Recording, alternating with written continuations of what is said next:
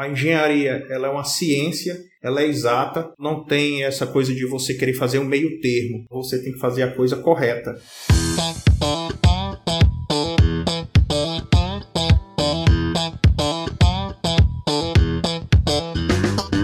Fala galera, aqui professor Emerson Portela falando, e no episódio de hoje do Aprenda Engenharia nós vamos bater um super papo sobre construir pro Minha Casa Minha Vida. Na verdade agora o nome do programa é Casa Verde Amarela. Qual a margem de lucro esperada? Qual o tipo mais comum de residências são vendidas? Será que vale a pena construir para vender nesse programa? Todas essas questões foram discutidas ao longo do episódio de hoje, então fica comigo até o final que eu te prometo que vai valer a pena.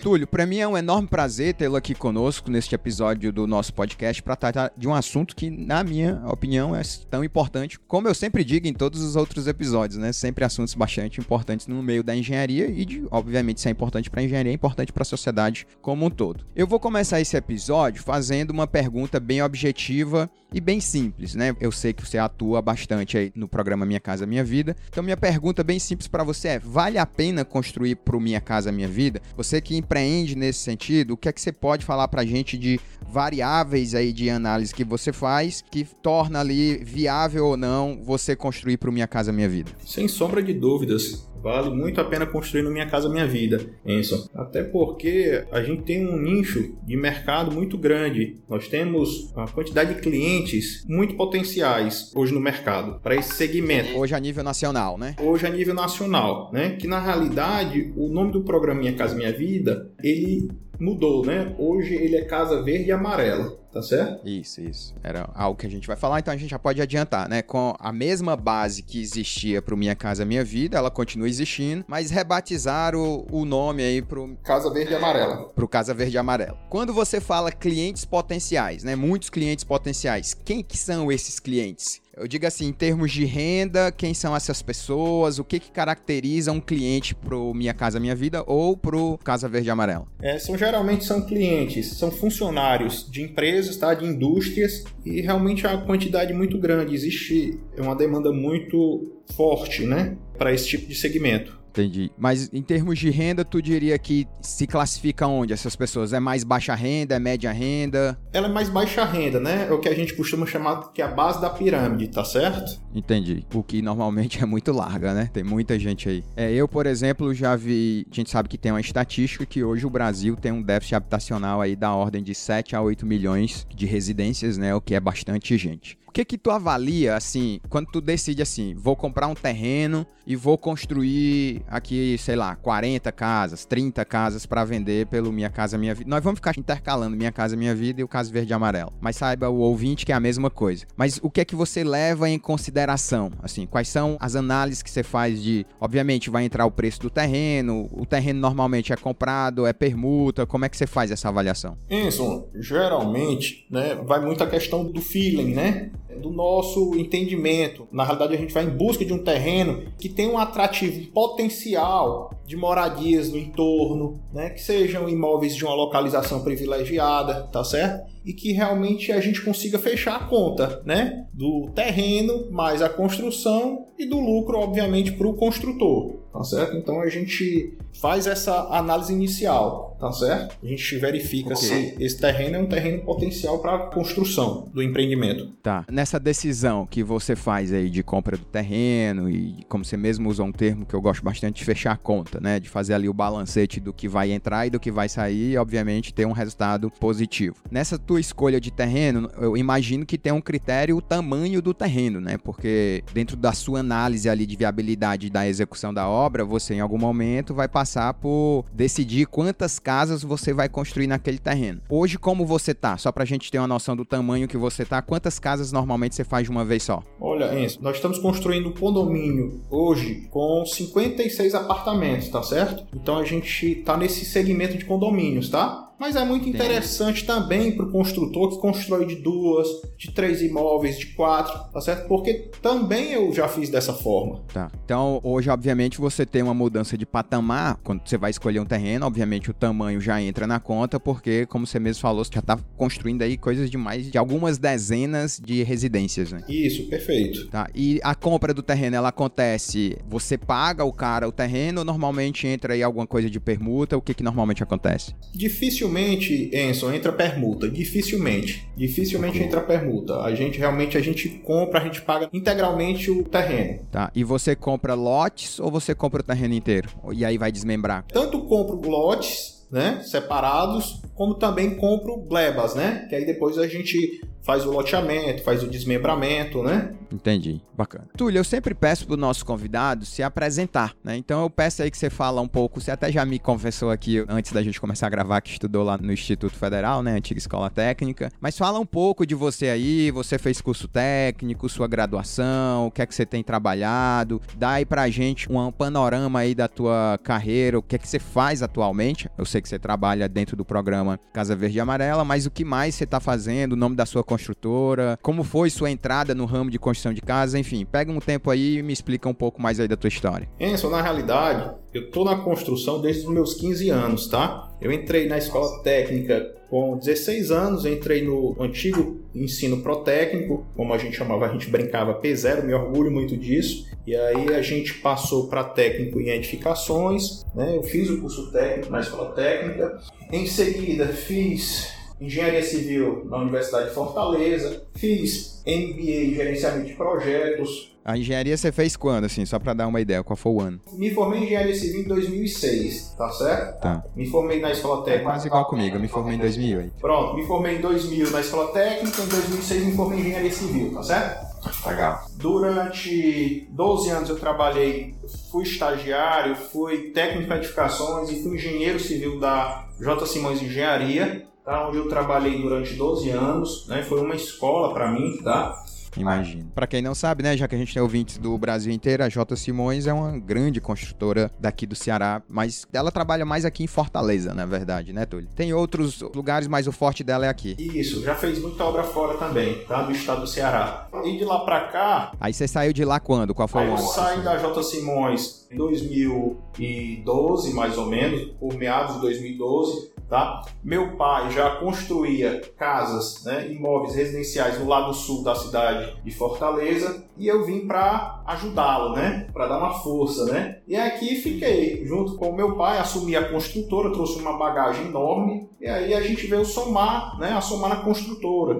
E aí vieram meus irmãos também, né? Foram se graduando, fazendo engenharia também e aí se tornou uma empresa familiar, né, onde a gente atua hoje. Tanto no mercado residencial, né, com a T M Construtora, como também a gente atua com a T M Industrial no lado comercial e industrial, onde a gente executa construção, ampliação de fábricas, de comércio, projetos dos mais diversos, projetos de combate a incêndio, instalações hidrossanitárias, elétricas, tá certo? Mas aí, nesse caso, você constrói não é para você, né? É uma, tipo como uma incorporação, uma empreita... Prestadora de serviço. A T M Industrial já é um braço da T M Construtora, tá certo? Tá. Então, só para esclarecer, a T M Construtora, quando você diz que atua no ramo residencial, normalmente você faz... O projeto é seu mesmo, né? Vocês estão indo lá, vão construir e realizar lucro na construção com a venda. Na parte industrial, aí você constrói para alguém. Exatamente. Tá. Na T M Construtora, nós somos incorporadores. Incorporadoras. Além de construtor, nós somos incorporadora, né? Nós puxamos tudo, né? Puxamos tudo, tá certo? Para colocar a venda. Agora ficou claro. Segundo o David, para quem não sabe, né, quem tá ouvindo a gente, eu tenho um colega de faculdade chamado David, que também fez alguma, mas é bem menor ainda que o Túlio, mas fez algumas casas aí pro Minha Casa Minha Vida ou Casa Verde Amarela. E segundo o David, ele, quem fez o link aqui entre nós dois, ele disse que você pegou a construtora do seu pai, que era uma coisinha pequena, e tá tornando ela num monstro, né, de tanto crescimento que vocês estão conseguindo fazer aí. Parabéns. A gente trabalha muito, Enson. Obrigado, tá? E a gente, além do Minha Casa Minha Vida, a gente atua no segmento de alto padrão. urbano, né? Hoje nós estamos dentro dos Alphavilles, tanto em Fortaleza, como Alphaville Ceará, como também condomínios na região metropolitana, condomínios de alto padrão, fazendo construção de alto padrão. E aí, nesse caso também, novamente, você está construindo para alguém, né? Ou você compra lá o lote no Alphaville? Nós somos prestadores de serviço. Prestador de serviço, tá bom, ficou claro. Construindo para o terceiro, tá certo? Show de bola. Muito obrigado aí, ficou bem bacana. E parabéns aí pelo trabalho que vocês estão desenvolvendo. Eu vou te pedir agora, Túlio, que você tenta aí, eu pelo menos tenho muita dúvida quanto a isso, né? Para mim é uma nuvem essa parte de financiamento da construção junto ao banco. Então, como funciona, no seu caso, essa relação da sua construtora com o banco? Ou normalmente você é quem faz a obra toda, você banca a obra toda com dinheiro do seu bolso, comprando risco, assumindo risco. Normalmente você recorre ao banco para financiar, se tem uma linha de crédito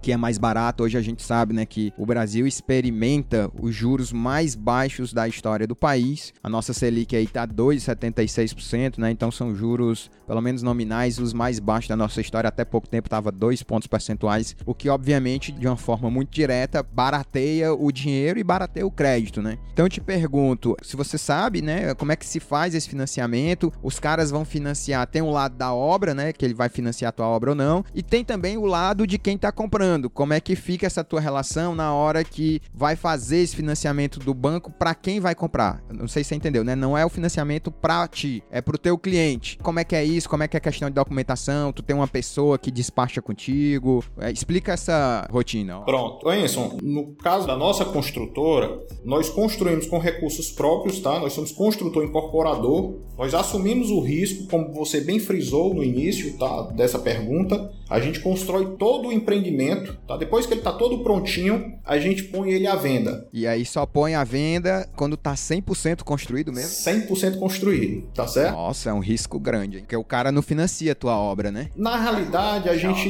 entendeu que para esse tipo de empreendimento, quando o cliente ele sente que ele entra no imóvel, é que realmente ele vai bater o martelo. É onde a gente vai fazer realmente análise dos clientes, então a gente realmente deixa para esse final mesmo, tá certo? E eu acho que isso faz sentido, sabe? Porque eu imagino, como você falou, né? Mas é o pessoal que tem um recurso financeiro menor, então o imóvel se torna o grande patrimônio da vida dele, né? Pra ele assumir o risco de comprar um negócio na planta, na cabeça dele, eu imagino que é muito alto, né? Detalhe, Enson, pra esse tipo de cliente do Minha Casa Minha Vida, que hoje é Casa Verde Amarela, ele não tem um recurso grande de sinal. Então o que é que acontece? Então pro construtor, não faz muito sentido. Não vai dar muita diferença no balanço financeiro. Não vai financiar a tua obra. Então, realmente, a gente custeia toda a obra. Então, a gente só deixa realmente para fazer essas vendas ao final, né? Que é a hora que a gente realmente faz o fechamento das contas, de algum imprevisto que houve, vamos dizer, algum acréscimo ou algum decréscimo que houve, e a gente pode ajustar de repente o preço, tá? Lá no final.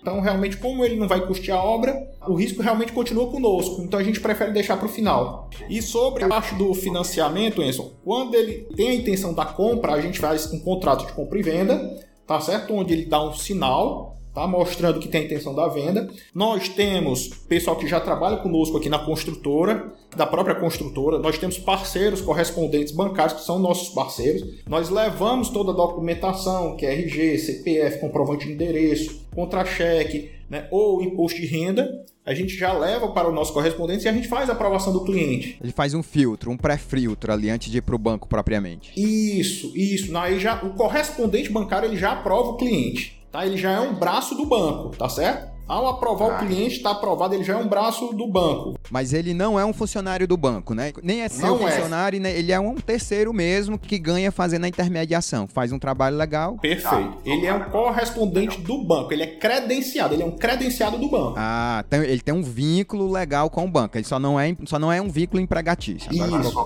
perfeito, Enson, tá? Então ele aprova o cliente, uma vez aprovado, a gente vai para os trâmites, né? Que é pagamento de documentação, I T B I, e aí a gente vai pra, realmente, pra, de fato, para a assinatura do contrato junto ao banco. Esse banco, normalmente, imagino que seja a Caixa, né, que tem essa política. Exatamente. Geralmente, quase cem por cento dos nossos imóveis, tá, quando não é venda à vista, é financiamento, quando não é recurso próprio, é financiamento via Caixa, na grande maioria. Você tem um número na tua cabeça aí, Túlio, de cem residências que tu vende, quantas vão ser financiadas e quantas o cara chega com cem por cento do montante e leva à vista? Tá, vamos lá. De cem casas aí que a gente faz, a gente coloca aí, em média, entre dez e quinze casas seriam pagamentos com recurso próprio, à vista. Então você tem aí mais ou menos oitenta e cinco a noventa por cento vai para o financiamento. Então você vê que realmente o correspondente bancário é a mão na roda para ti, né? Exatamente. Porque deve, eu não vou dizer que ele acelera, mas ele retira atrito da tramitação, né? É, mas ele realmente é o que é o responsável para fazer a coisa andar. No caso do financiamento com a Caixa, tá certo? Caixa Econômica Federal, porque quando é um outro agente financeiro, um outro banco, em alguns casos, é direto com o próprio banco, com o próprio gerente, tá? Tá, entendi. Ficou claro. Bacana. Por curiosidade, eu até tenho uma ideia, porque tu já falou do teu público, mas até pro ouvinte também ficar isso mais claro, é, qual que é o padrão de casa que você mais vende, assim, que mais se consegue vender por esse programa? Tô fazendo essa pergunta porque eu imagino que alguns dos nossos ouvintes talvez pensem em construir para vender casas e talvez queiram entrar no programa Casa Verde Amarela. Então, o que que, na sua visão, mais sai, assim? Qual é o número de quartos? Qual é a área da casa? É uma área somente terra ou tem duplex? Tem que ter garagem? Quantas vagas? Banheiro? De forma geral, qual é o modelo que mais vende? O modelo e o produto para esse tipo de programa são imóveis entre sessenta e cinco a oitenta e cinco metros quadrados de área construída,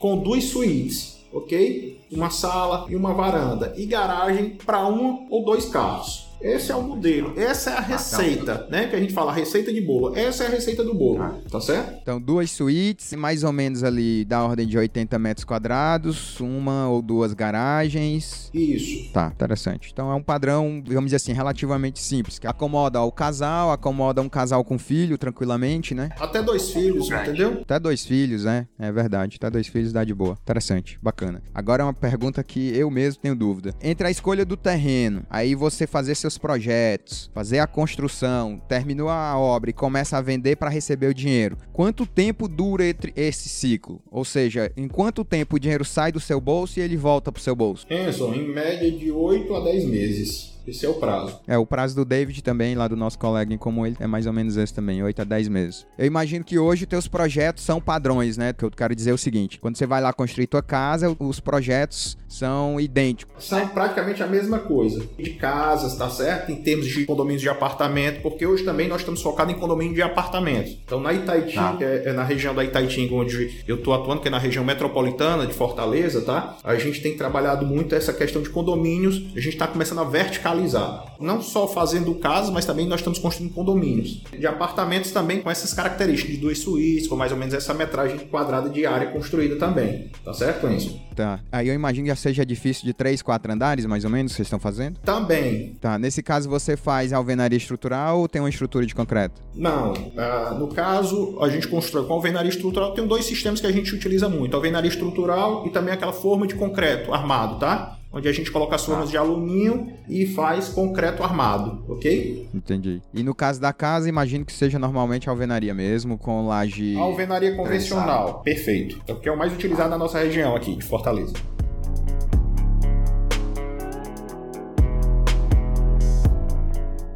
Oi gente, tudo bem com vocês? Aqui é o professor Emerson Portela e eu tenho um pedido para te fazer. Nós do Aprenda Engenharia Podcast produzimos um curso online de projeto de estruturas utilizando o T Q S. São vinte horas de aula ao vivo em um final de semana e quatro aulas extras de mentoria ao longo de um mês.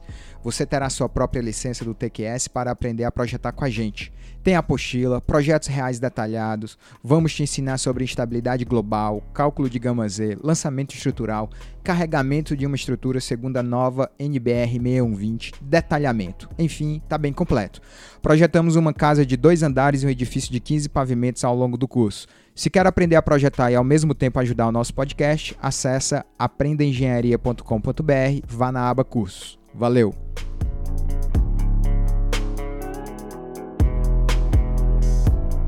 Eu não sei se você vai ficar muito à vontade de falar isso, mas você pode não necessariamente falar do seu caso, mas falar de casos médios aí, de pessoas que você conhece que atuam no meio. O que é que você pode citar que dá para ter uma margem de lucro? Que, que margem de lucro se consegue você trabalhando dentro desse programa, construindo para vender casas dentro desse programa? Tá, Enzo, eu vou falar de forma abrangente, né, é do mercado, ah.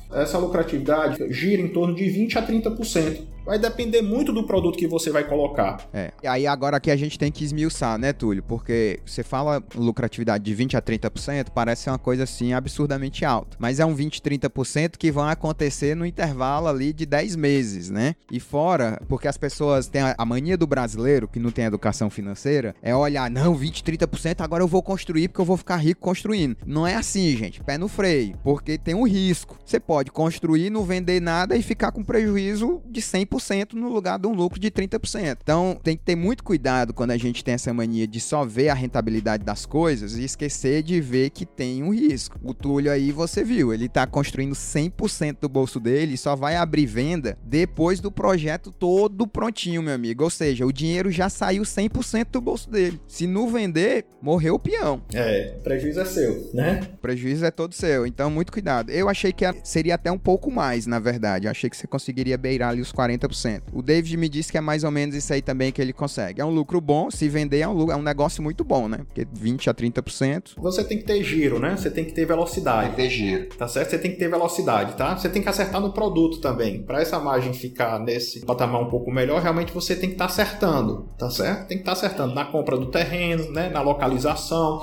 Se ele não vai ter nenhum problema de documentação, que aí você acaba gastando mais, com questão da parte de saneamento, de iluminação pública. Então são detalhes que aí vão determinar essa tua taxa de lucratividade. Entendi. Em termos de casa térrea, Túlio, é, quantas casas, assim, em algum momento que tu comprou o terreno, que tu tem a lembrança, que foi o maior projeto, assim, de várias casas, não apartamentos, casas mesmo? Tá, foram sessenta casas que a gente empreendeu de uma vez só, ok? Aqui na região metropolitana. Nossa, então é, é grande. É um volume grande mesmo. Você construir sessenta casas, mas aí tu construiu as sessenta ao mesmo tempo? Isso, isso. Legal demais. Parabéns, parabéns mesmo. Cara, eu sinceramente, bicho, eu dobro meu joelho e baixo minha cabeça para quem empreende nesse país e vai nessa, entre aspas, né, agressividade, porque já é tão difícil, né, a gente fazer as coisas aqui, e eu fico muito feliz de ver pessoas vencendo, cara. Sinceramente, eu, eu fico assim, esperançoso, entendeu? Aliás, a ideia de eu fazer esse podcast é exatamente isso, é levar casos assim, que nem o seu, de pessoas que estão empreendendo correndo risco, um risco relativamente calculado, né? E você vai lá, começa um negócio bem pequeno, dali a pouco tá fazendo... Dali a pouco não, dali a um tanto de tempo, né? Vai ali, faz sessenta casas de uma vez, já vendeu tudo, imagino eu, né? Já foi mais pra trás esse projeto. Puxando aqui um lado, pegar o gancho aqui do que eu tô falando de empreendedorismo, o que que você diria aí que ainda tem espaço pro molecada que tá ouvindo a gente, o cara que acabou de se formar? Você acha que tem muito espaço, inclusive a nível nacional, pra quem quer empreender com isso? Você acha que... Eu, particularmente, acho Acho que sim, acho que sua resposta também vai ser sim, né? Mas qual a leitura que você faz do mercado? E a gente tá gravando aqui em dois mil e vinte e um, né? Um ano de pandemia, mas qual que é a sua perspectiva aí pro futuro? Olha, apesar da gente estar enfrentando essa dificuldade da pandemia, tá? Eu acredito muito, né? Como eu te falei, a gente trabalha para uma base, a gente, hoje a gente tá focado, o maior nicho da construtora tá focado para esse segmento, né? Do Minha Casa Minha Vida, tá certo? Então é a base da pirâmide, tá? Pros colegas que estão entrando, a minha leitura é que realmente é um mercado que ainda é promissor, muito promissor, até porque o déficit habitacional é gigante, é imenso, tá? E o que eu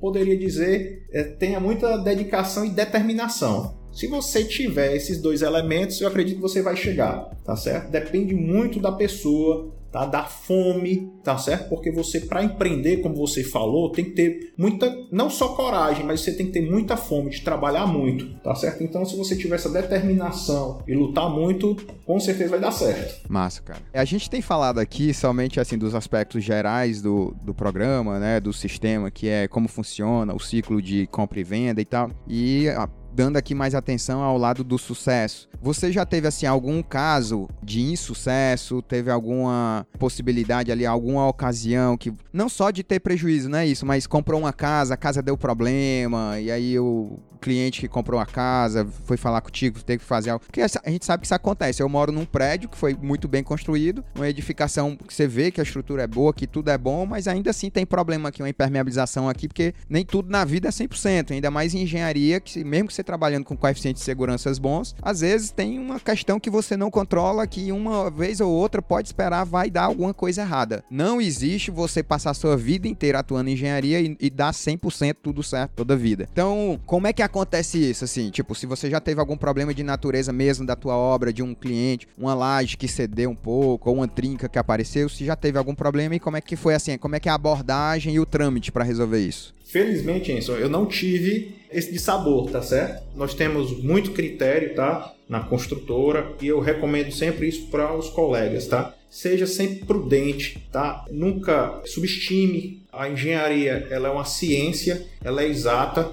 então não tem essa coisa de você querer fazer um meio termo. Você tem que fazer a coisa correta. Para que você não tenha esses percalços, né? Você não tenha essas surpresas, realmente construa com qualidade, com, realmente com muito esmero, tá? Usando de tudo que for possível para manter cem por cento a técnica, né, da engenharia. Mas você não já tiveram, assim, nem problema de natureza, por exemplo? Você compra o terreno e aí quando você vai fazer um ensaio, o solo é muito pior do que você imaginou. Ou, por exemplo, agora você está tendo um problema que todo mundo tem, que é o preço dos insumos, né? A grande questão é que você tem que estar no meio. Então você tem que estudar, tá? Para você não ter esse tipo de problema, como é que você vai saber? De duas formas. Ou você pega relatos com, co- com colegas, ou você realmente vai levar, né, vamos dizer assim, um aprendizado na vida, tá certo? É apanhando, vamos dizer assim. Então, assim, a gente conversa muito com os colegas, com os profissionais, a gente realmente tem um ciclo de amizades profissionais também muito grande. Então, assim, antes de fazer qualquer compra,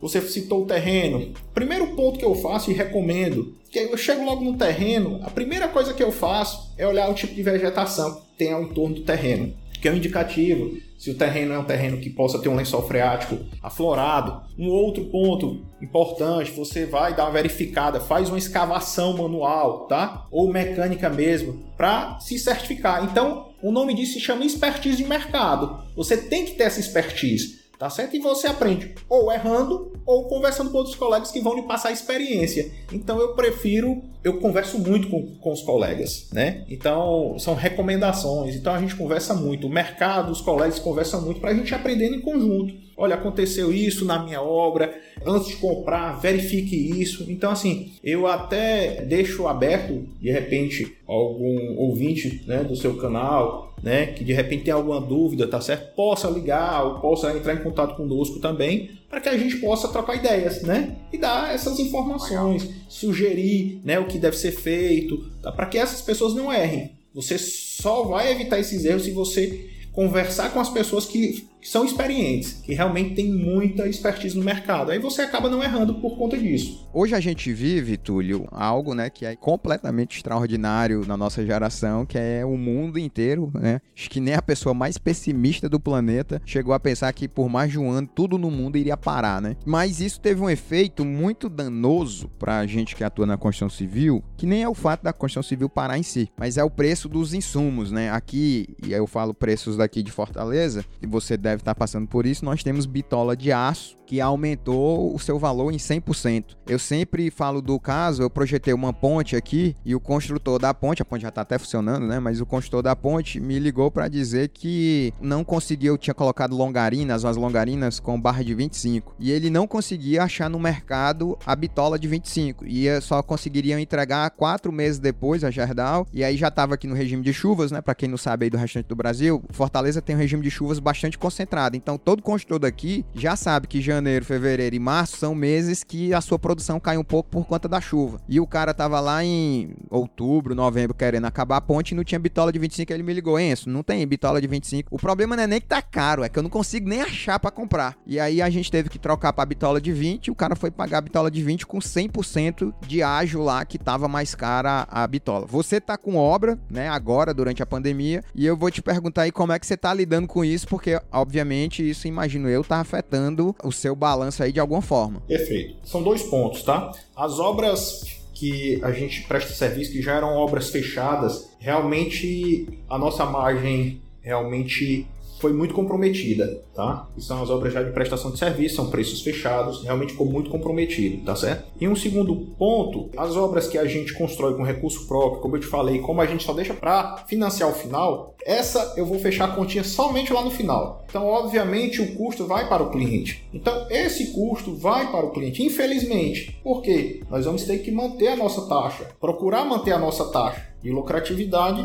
e para isso eu vou ter que repassar esse custo para o cliente. Realmente nós estamos sofrendo muito com a escassez de materiais, não somente do ferro, a parte de polímeros, como de tubos, conexões. Para você ter ideia, nós compramos tubos e conexões de fábrica, os produtos não estão vindo mais, as cargas fechadas estão vindo fracionadas, porque eles não fornecem mais por completo, porque a fábrica está com os estoques variando, ora produz tubo, ora produz conexão, e sem falar dos preços que realmente subiram bastante. Então a gente está enfrentando essa dificuldade, mas a gente espera também, a gente tem a visão de que tudo vai se normalizar. É a questão de tempo, agora mais do que nunca, né, com a vacina chegando, obviamente ninguém vai baixar a guarda, obviamente todo mundo vai ter que manter os cuidados, vai continuar mantendo os cuidados, mas nós aqui da Construtora somos otimistas em relação a isso, tá? Que essa nuvem, né, de dificuldades, que não só para a construção civil, mas para que todos os setores, né, para os comerciantes, para todos, né, de uma cadeia produtiva, inclusive os funcionários também públicos, porque também todo mundo sofre com o congelamento de salários, né, que isso também acaba reverberando.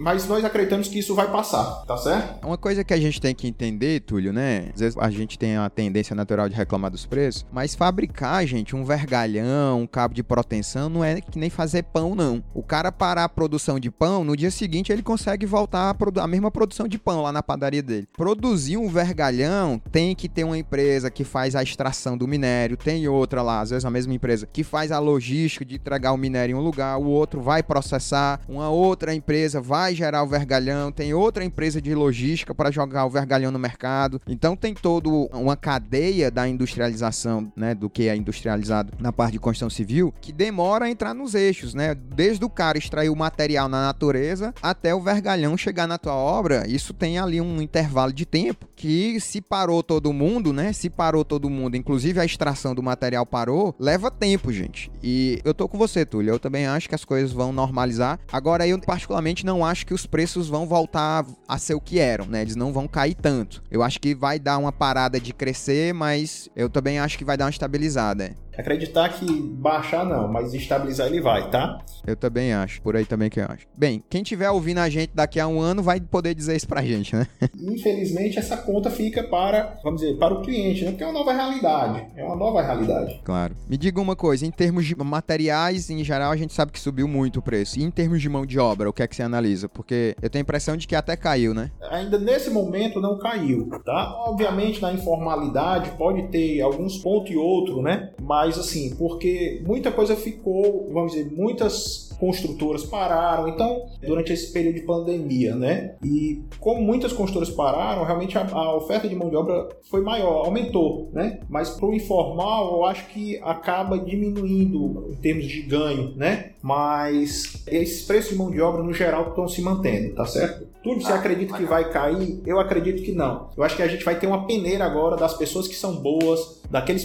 profissionais realmente que se dedicam junto às empresas, que sempre estiveram juntos. Aí eu acho que esses vão sobressair mais do que nunca. Bacana, bom saber. Para encerrar aqui, eu queria primeiro te agradecer demais seu tempo aqui com a gente. Sei que você é uma pessoa bastante ocupada, a gente, né, oscilou a data, a hora, mas acabou que deu, graças a Deus deu tudo certo. Eu sempre peço para os nossos convidados, Túlio, não sei se você é muito de filmes, mas eu sempre peço para o nosso convidado indicar um filme e um livro. Um livro que ele não precisa ser de construção, de obra, de engenharia, um livro pessoal que você gosta, que impactou sua vida, e um filme também, digamos assim, seu filme preferido. Cara, eu vou dar uma dica aqui, tá? Eu gostei bastante do filme Fome de Poder, que mostra... Que conta a história do McDonald's, né? Isso? Isso, foi muito bacana, tá? E um livro que eu indicaria seria Os Segredos da Mente Milionária, e realmente ah, mostra insights de, de como ser grande, muito bacana. Túlio, mais uma vez, muito obrigado pela sua participação, deixa aí teus contatos, você tem Instagram, o que é que você tem de mídia social, se as pessoas quiserem te contactar.